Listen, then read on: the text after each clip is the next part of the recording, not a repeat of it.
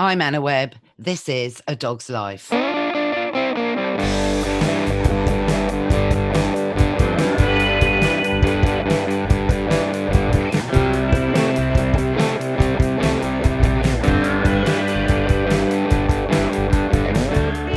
Mr. Binks, you know that there's been so much going on in Parliament this week.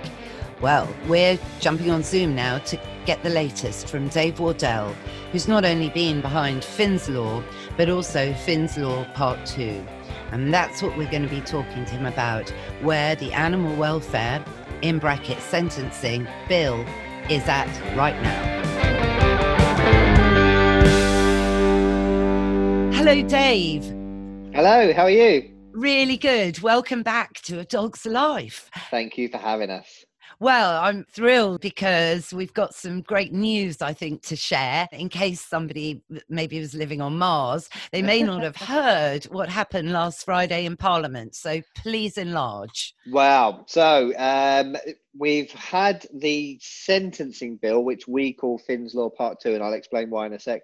Um, pass its all its stages in the House of Commons, and now it's gone up to the House of Lords, where we hope for a swift passage so that it can become law. So, do you want me to explain what it is briefly? Well, yeah, definitely, and this parliamentary process as well. Right. Okay. There's a lot to explain.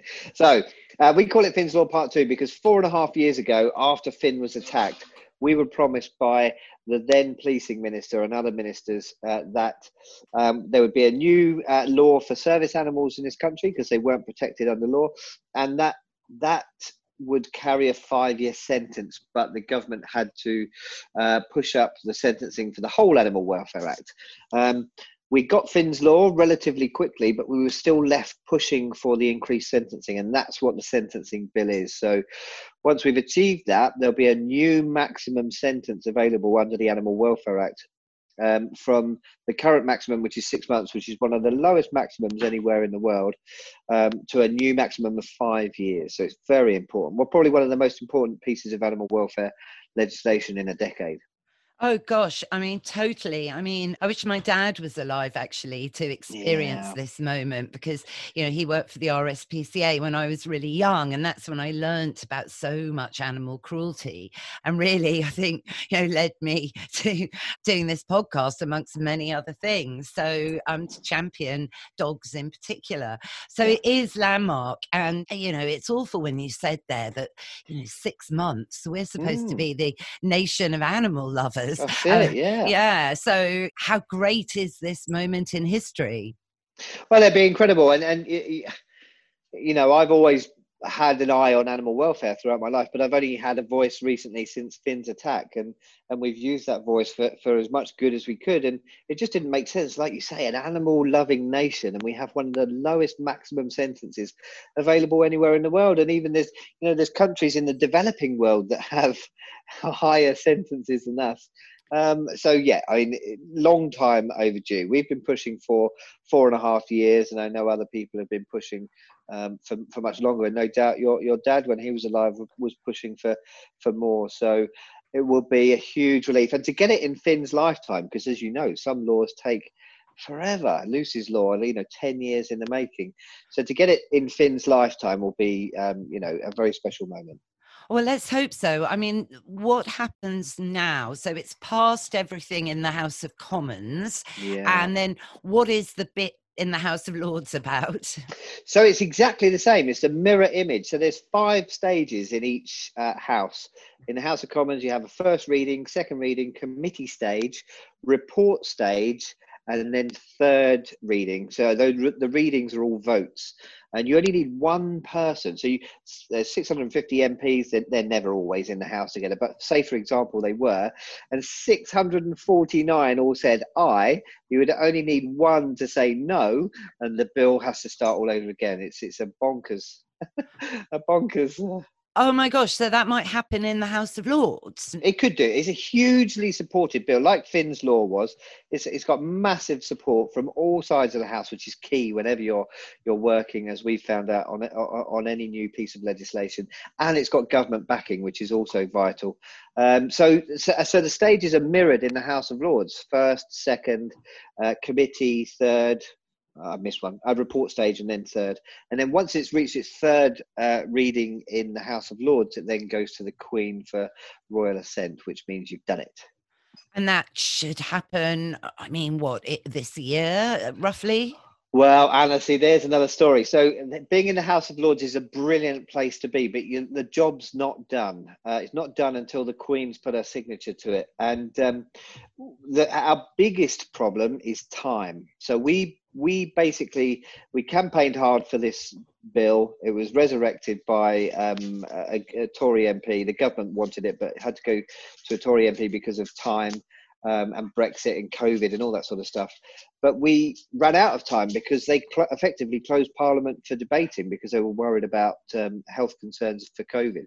So we were pushing and pushing and pushing just for to have this bill to have its third reading. And when it happened, if you blinked, you missed it because it was 20 seconds. So we were basically begging the government for 20 seconds of time. So now it's gone to the Lords. Time is still against us because the, the government planned to close Parliament early in May. So that's not much time for it to go through all its stages. So we're still encouraging people to contact their lords and baronesses to to help it get through um, without any delay. Gosh, right. Okay. Why are they closing it in May? I mean, uh, uh, are they going on holiday or something, or is it because of COVID? I don't, I'm not very up with the whole nitty gritty in Parliament. yeah, they, I mean, they have uh, parliamentary sessions, and, and that's when they've decided that this parliamentary session will end. Um, it will then be reopened uh, later on in May with a huge Queen's speech about what Her Majesty's government plan to achieve for the next parliamentary session. And there'll be lots of things about Brexit. And I'd imagine there'll be lots of things around animal welfare as well, because Brexit allows us to to, kind of make our own mark uh, like we used to. Uh, before we were part of Europe. So, yeah, just one of those things, I'm afraid, one of those par- parliamentary journeys. Right, yeah, but I would have thought the last part, royal assent, that's a given. and the wonderful thing about, you know, the royal family is, you know, the, their love of dogs and, and horses. You know, that makes you feel quite bonded really to the Queen, I think. Yeah, definitely. Yeah, and we like to think that um, she she happily signed off on Finn's Law, and I'm sure she will on Finn's Law Part Two. We had actually had a school do a project on Finn's Law, and they sent her a letter. And and although the the, the reply was the Queen can't get involved in um, in in um, politics, she was keen to see how the bill progressed. So we took that as a nod. oh, I think so. I definitely, because, you know, you really do know that she is really sad. You know, when her last corgi passed, yeah. I think it was called Willow. She was called Willow. The grief was quite clear in yeah. some of the quotes in the papers. And I really felt for the Queen, to be honest. And and you know, the fact that she doesn't want to take on any more dogs, you know, because of her age. I yeah. also feel that such a caring sentiment and shows how much she she respects animals, I think, really, you know. Yeah, absolutely. And I, am sure not having a dog of her own must be must be very strange because she's had dogs dogs throughout her life. And you know, we we lost uh, one of our pet dogs last week, and uh, although we've got six other dogs, it's left a huge hole in our life, and and I couldn't imagine, you know, not having a dog. So I really feel for her. I know, and I'm so sorry. Can such condolences, Dave, about your Thank dog you. Rory. He did look such a character as a, um, yeah, as African Mastiff, right? That's it. Yeah, yeah, South African Mastiff, uh, a Boerboel. So he was basically a 70 kilo lapdog uh, he loved nothing more than cuddling up with you on the sofa and you know what what I one of the memories I will always have of him is my um, my my daughters you know probably weighed sort of 15 20 kilos at the time training a, a massive 70 kilo mastiff uh, and being able to to achieve what they wanted to achieve just by using a small treat and lots of positive reinforcement. And that for me will, will live with me forever. I know. And they, the thing is with dogs, you know, they do define chapters. And I think that's yeah. what makes it even sadder, really, because you know somehow you have to turn the page and begin yeah. a new chapter and it, feels can feel quite a lonely place i think uh, of the unknown yeah, it can do. Yeah, I mean, it's been shown, hasn't it? The the the loss of a of a pet sometimes hurts more than the loss of of a human, and and actually our other dogs have felt the, um, his loss as well, and they've been grieving this this last week. Um, but we've got a new puppy to keep us busy. The puppy came along before um, before Rory went, so they he did get to meet the pup. But um, yeah, so we've got a new challenge there. To go and tell us about the new arrival. her name is Wanda. She's a she's 11, 11 weeks old now. Eleven week old border collie. Um, and she's from working stock, so we've got her work cut out. But we hope to get her into all sorts. So we hope to get her, her into tracking, into agility, and of course into scent work, which I know is one of the one of your passions as well. Well, you've helped me make it a passion. You know, I mean, I'm fascinated. I love the dog sense of smell. You know, I love medical detection dogs. I love yeah. all the work they've done to really, Incredible. really highlight how a dog's mm. olfaction can help us humans by smelling diseases and mm. helping us understand disease better. You know, which is extraordinary, extraordinary. But yeah, but on a on a more fun level with my own dog Prudence, I've been. I'm proud. I'm so proud. that you have helped me realize um, a dream really through lockdown, which is to train Prue to fairly reliably, you know, isn't it? pretty okay reliably, um, to discriminate the scent of the great British truffle. yeah, I mean, she's absolutely incredible. And like you say, it's Prudence has all the skills. My job is just to help you to recognize that it's there. And and, and Prudence has had a, a, an incredible journey, and she loves doing it.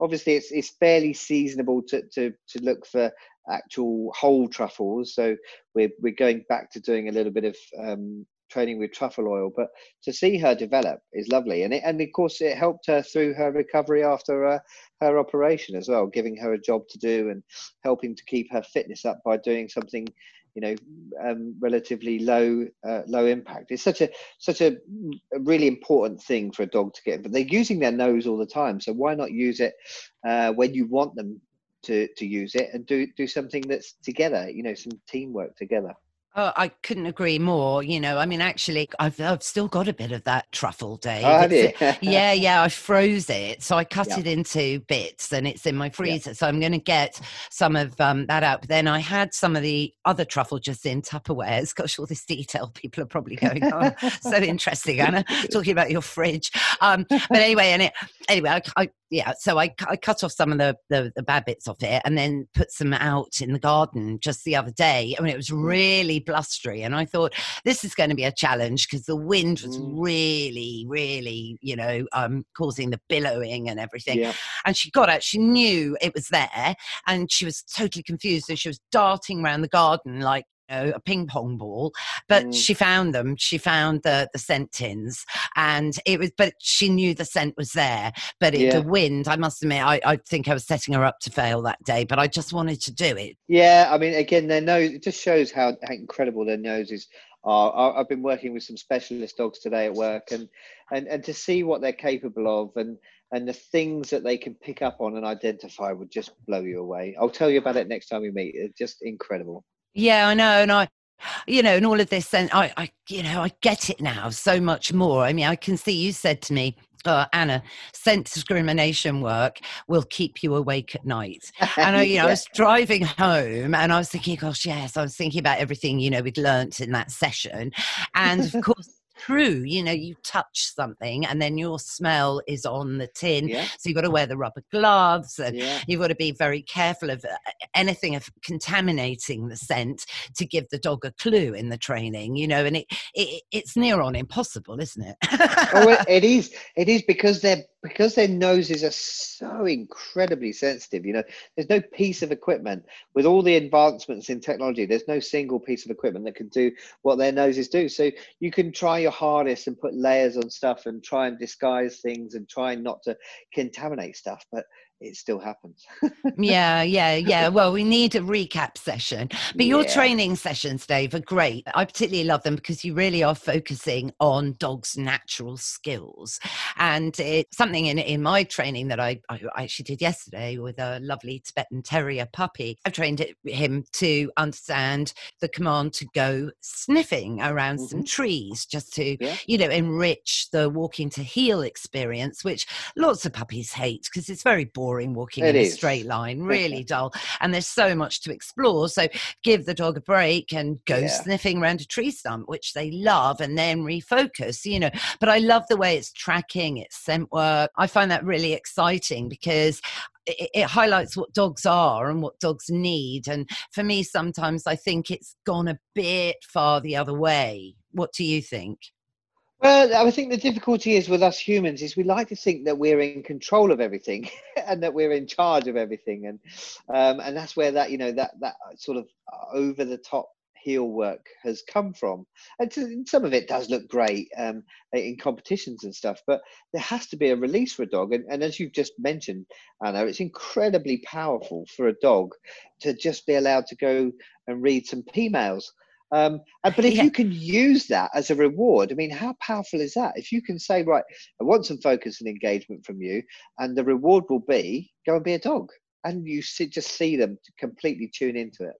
Yeah, exactly. Well, that's really why I think why Prue has got the capabilities she has got, because that's, you know, what I did from the get go with Prue and finding tennis balls in the garden. You know, we were doing that yeah. when she was really, really young. So we were well placed, I think, to uh, pursue my dream of training her yeah. to be a truffle hunter. But you've got to come with us for a real, real hunt, Dave. yeah, definitely. Yeah. Please, you we... promise that one.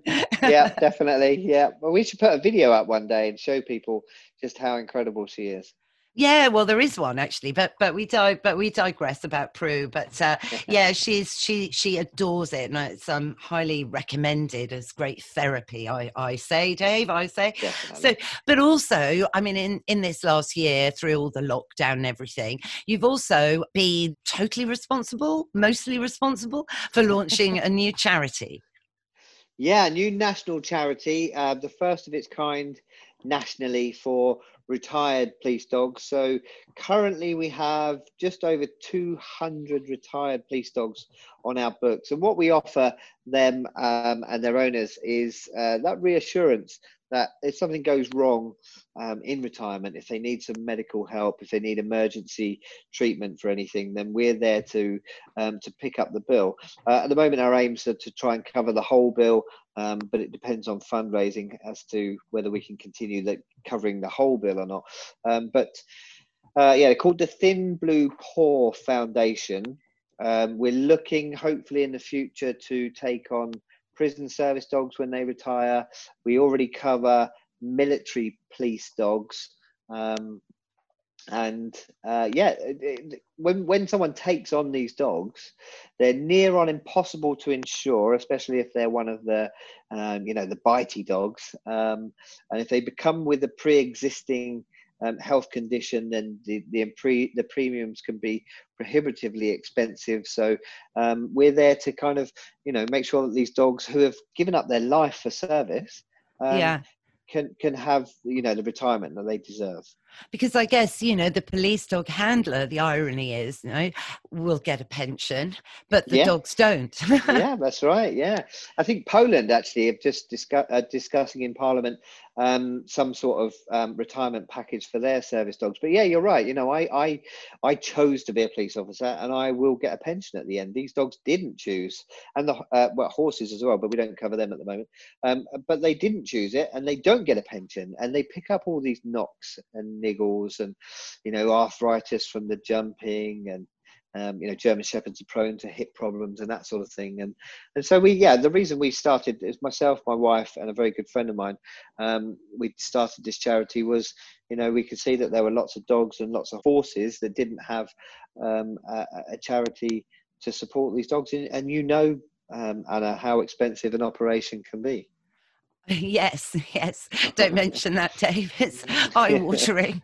Well, it really is eye watering. And I guess, yeah, vet bills, I think, have really soared in the last mm. decade. I don't know what you think about that. I know it's probably all really, really worthwhile. And and also, you know, during these times, sometimes it's you know being quite hard to even get a vet appointment. So to have a solid retirement fund for these dogs, I think it's brilliant.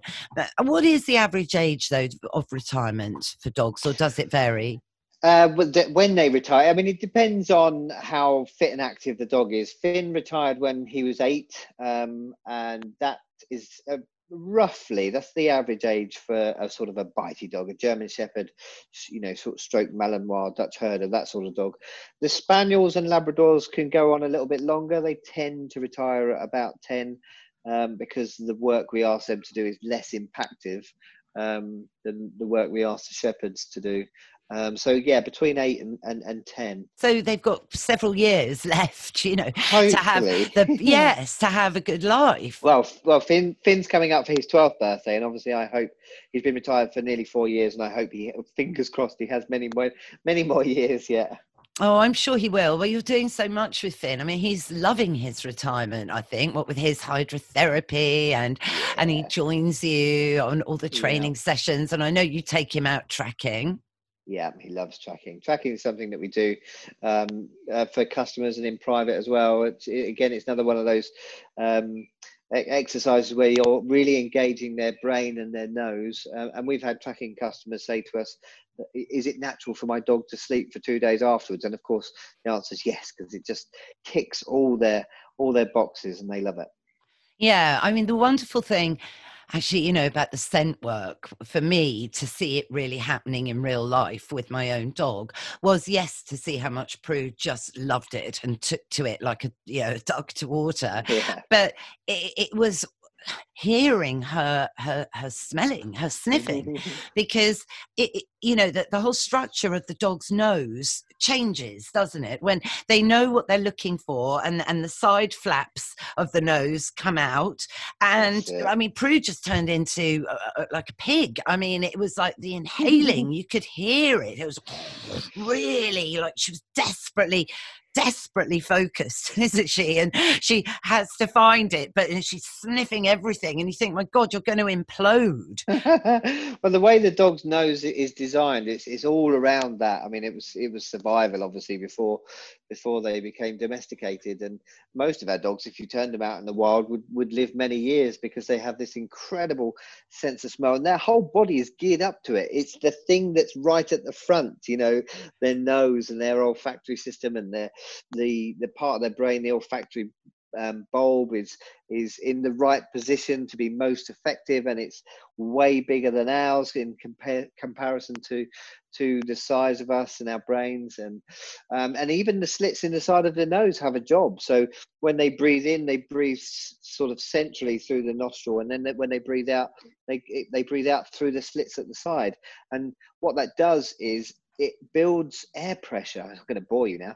Uh, it builds air pressure to help encourage more um, more air currents up the nose, so that it the whole cycle just goes on. It's fascinating. I love it, and and we can't compute it really can no, we? You know as no. people because humans because we've only got 5 million scent receptors. And what's the figure for dogs dave? It does depend on the breed but somewhere between 100 to 300 million scent receptors. But it's not even as easy as equating it to that. It's just it's the complexity of their nose as well means that yes it is you know potentially 20 30 40 50 times more than we have but the complexity of the nose means it's way more sensitive than that. So i mean we live in a sighted world and they live in a in a in a scent world um, and ha- not until you're sort of tracking through a wood at three o'clock in the morning with a police dog and you're not using a torch because you don't want the baddie to know you're coming, and the dog never lets you fall down a ravine or bump into a tree, do you realize that they really do build up a 3D picture of the world using their nose? They're just incredible. You see, that's amazing that you've done that. You know, you've trusted your life yeah. really yeah. in Finn. And I admire that so much. It's that thing, one man and his dog yeah. then the world is all right. That's it. I'm very lucky to do what I do. Not many people get to work with animals anymore, and uh, yeah, I'm, I feel hugely privileged to be able to to spend my life and get blown away by them every day because they are awesome. Yes, well, you've been very, very kind to, um, with Prue and given her so much support, and she's just loved it. It's been the best thing she's done in her in her short life, Dave. the only thing she's done. no, she's she's great. But look, oh, it's so exciting. I, I mean, you must feel ecstatic, right? That you're now in the House of Lords.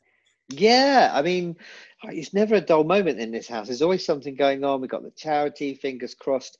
Uh, Finn's Law Part Two becomes, um, you know, law. We get these new sentences. Of course, we we then have to hope that the the courts and the judges actually use these new sentencing powers. But you know, we get set like you. We get sent these stories of you know dreadful cruelty and dreadful neglect all the time because of what we're doing and to see these people then get you know, nothing more than a, a slap on the wrist. The, the, one recently, Bella, the German Shepherd, who was had a rock tied to her and thrown in a lake. You know, one owner wasn't prosecuted because he didn't plead guilty, so the RSPCA dropped it. The other owner pleaded guilty, and the courts only saw fit to give her, I think it was a fine um, and a ban from owning dogs for three years. I mean, that's just insane. Absolutely. Well, it is insane. It is insane, but it kind of raises this big, perhaps, dichotomy, right? So, let's assume, you know, this new animal welfare in brackets mm. sentencing bill. I feel it in my heart. This is going to become law, but then how is it going to be policed? Because this is always the kind of tricky problem. That does seem to me to be a bit of a: is it the RSPCA or is it the police that handles this? And segueing on as well, another question for you, Dave. At the moment, as well, with all this pet theft, which mm. really has now gone off the graph, to use mm. an expression. So, what are the police doing about pet theft? And then going back to Finn's law, you know, how will it be policed and who's going to do what? Okay, so so I mean, there's a lot to talk about there. Yeah, I know. Let's take one one bit at a time. The difficulties when it comes to police with dealing with pet theft, for example, is that it's treated the same as me stealing the, a plant pot off your front doorstep, which is, I hope we'll all agree, is ridiculous because stealing a dog is vastly different uh, from me stealing your plant pot. But in the eyes of the law, it's treated differently. So when police forces as a whole and the policymakers are looking at it, there's no real incentive there's no real driver for them to to look at it differently to treat it differently. So you know when when people are dishing out their jobs every day for for police officers to go uh, and investigate it you know if there's been 15 thefts that day and one of them is a is a dog it doesn't show up like that. It's 15 thefts. Um, and unless they're happening now, unless they're have, you know taking place right now, it's not an emergency. So then it's you see you can see how it's now going down the list of importance, and then eventually someone will get round to to going and seeing the owner and finding out what um, what possible evidence um, there might be. But you know how much your dogs mean to you and how much my dogs mean to me and everybody listening to this. And that, that sounds insane because it's a loved member of the family and of course your when your plant pot gets missing you don't you don't really care what's happening to it but your dog you do and you're left with this mental torment. So there needs to be something and it's got to come from parliament that it's looked at differently because only then really will the police have the impetus um, to, uh, to to look at it differently and treat it differently and hopefully push it up um, the ladder of you know of, of importance. Um, yeah, I mean, it, it's awful. Is It seems that the bad guys in the world are really exploiting this kind of. It's not exactly a loophole, but exploiting well, the demand for dogs. Look at it. Look at this this way, Anna. So, if you, I'm not saying you, but if you were a drug dealer and you you, you wanted to earn five thousand pounds a week you would have to go some and you would be in danger. And of course, if the police stopped you, the, the potential is that you could go to prison for a very long time if you're earning that sort of money.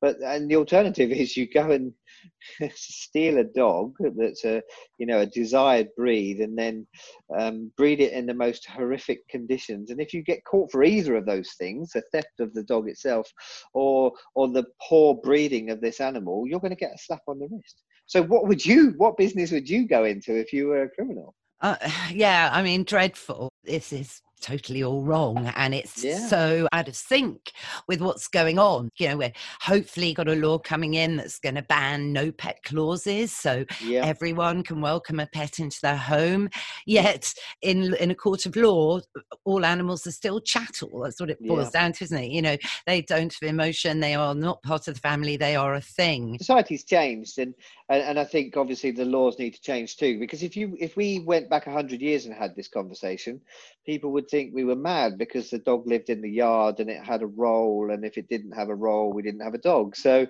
um, you know, but but the parliament and, and the laws need to reflect where, where we are in society, and as we all know, especially through lockdown. You know, these animals have brought huge comfort and companionships to people who would otherwise have been lonely. And, you know, when someone faces losing that to theft, of course it's going to be heartbreaking. The thought of it is is you know a place you don't really want to go. It's a yeah. very negative place. But in terms of policing when um, the sentencing bill comes in how will that work then? Yeah good question. Um, how will it how will it how will it happen? Well you know we've got the rspca talking about um, stopping being the prosecuting body for animal welfare. So then it will have to come back to the police. I mean the police do prosecute for animal welfare. I've prosecuted people for neglect and cruelty many times over my 18 year career. Um, it yeah I, I think public pressure um, will, will be what decides it. Um, you know, if the RSPCA do drop that, and I kind of, I don't agree with it, but I kind of see why they might consider doing that because it's a huge burden and it's a massive uh, drain of finances and resources on them to, to, to bring these prosecutions. Uh, but someone has to, otherwise these people will will get get away with it. And if the RSPCA really are going to do that, then it's going to have to be the police. But then the police are already stretched, so you know we go round and round and round and round in circles until someone comes up with a solution. And I, I really don't know what that solution is at the moment. Could it be taking this terrible label of chattel off animals' yeah. shoulders? Um, because once they're officially sentient beings, they're yeah. no longer a thing. Yeah, mean, again, it'll be interesting to see how the pet theft reform might influence that. There's, you know, it's it's obviously not only is pet theft taking off, but the campaign for pet theft reform is thankfully you know, really skyrocketing at the moment. And we got Iain Duncan Smith, haven't we, in Parliament, really pushing it. We've got ministers talking about it, and government, and Boris himself the other uh, the other week talking about it at a press conference. So it will be interesting to see um, how that develops. Yeah, I mean, it's an exciting time. And, and it has to be said, government have been good to animals, um, yeah. haven't they, really? They have. They have. So it's the time, I think. And I agree. I think lockdown has made everyone really realize well i think you you and i have known forever but yeah. you can't beat the love and the companionship of a dog. It's something my dad said actually and and cats. They also play their role and and for some people it's better to have a cat isn't it dave? Oh gosh yeah absolutely yeah totally uh, 100% it, the, the, the evidence to show how soothing having a pet is at home um, you know it's there it's there for everybody to see which is why you, you, as you mentioned just now the um, tenancy uh, agreement where you can have a pet will be uh, absolutely incredible. And of course people who move tenancy will now not have to worry um, about losing their pet uh, which was obviously some heartbreaking decisions people um, had to make.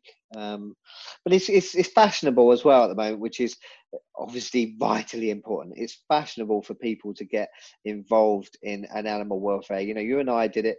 We've done it for a long time. We've done it for very good reasons. But the fact it's fashionable, the fact that celebrities are talking about it, and the fact that government see that it's um, uh, it's the in thing. That's what will make things change. Because uh, when people are not talking about it and it's not fashionable, nothing ever happens. Call me a, call me a cynic. yeah, I know, Dave, you're such a cynic. But you see, I believe that, yeah, we've finally just realised this, perhaps yeah. through lockdown. And I, I see it that it's great that so many people are looking to the companionship of animals yeah. because I believe animals make us better people and teach us about the simple things in life, mm. which uh, you know, like even just being in the moment now, yeah. like chatting to you, this is a, a, great thing, which I wouldn't be doing if it wasn't for dogs. And that's that's the important thing. Just going for a walk outside and taking in the trees and all these things that we know, and just sitting by your feet or on the sofa with you watching Netflix, it makes the whole experience far better. it does, yeah, totally. I, and I feel sorry for the people that don't have dogs in their life. You know, I did a post the other day after we lost Rory. And when you're sat there and you're heartbroken and there's a mastiff sized hole uh, in your life and in your house, and you, you do question, you do say, why do I do this to myself? Why do I put myself through this pain every, you know, 10, 12, 14 years, whatever it is, however long they live? But I couldn't imagine my life without them. I'm not saying that makes the pain acceptable because it doesn't, because it really does hurt. But um, I couldn't imagine my life without without dogs. And of course, more people will will come to recognise that um, because of lockdown, and, and we'll help them train their lockdown puppies as well when the, when, yes. when the time comes. yeah, yeah. Well, it's just that non-judgment, isn't it? You know, yeah. the, the, one thing I'm grateful for is uh, Prudence and Mr. Binks. You know, my cat Gremlin. They don't mind about lockdown hair, and you know what? I'm so grateful for that. yeah, yeah. They're, they're, yeah, yeah. Where would your life be without without your two? It's just, yeah, they're amazing. I know. So, Dave, so it's all about the Thin Blue Paw Foundation. So. I urge everyone to get on social media and please support this because, yeah. you know, service animals deserve a pension. And of course, let's write to all the bigwigs in the House of Lords, Dave, right? Absolutely. So, yes, it's Lord Randall that's pushing it through. Um, but of course, we've got the wonderful Zac Goldsmith, Lord Goldsmith, who no doubt will be doing his bit behind the scenes. And, you know, if you know of a Lord, it's very easy to find their details on the parliamentary website and just ping them an email. Tell them you've heard about the sentencing bill. If you included the phrase Law Part 2, we'd love that. And ask them to do everything they can to, to ensure its speedy passage through the Lords because time is still against us.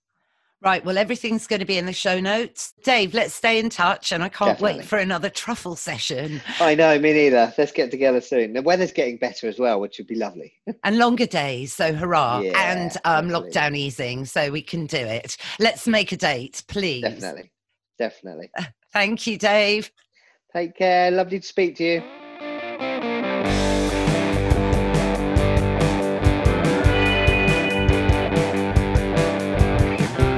That's our show, Mr. Binks. What did you think? Yes, I quite agree. Tougher sentencing for all animal cruelty and neglect. It's a must. I hope you all enjoyed it too. And if you did, please rate and review the show wherever you listen to your podcasts, as we're on all the platforms, and it really helps other dog lovers find us. Thank you so much to Dave Wardell and, of course, Canine Finn for joining us today. And all of his links are in the show notes, as well as the details to write to the House of Lords. Thanks to Mike Hanson and Pod People Productions for all the music and production as ever. Follow them at Pod People UK.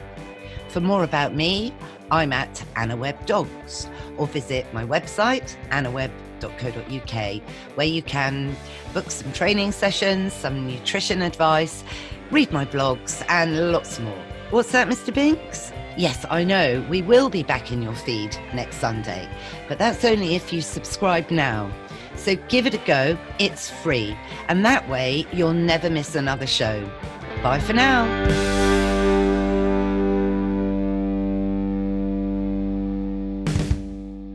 Pod.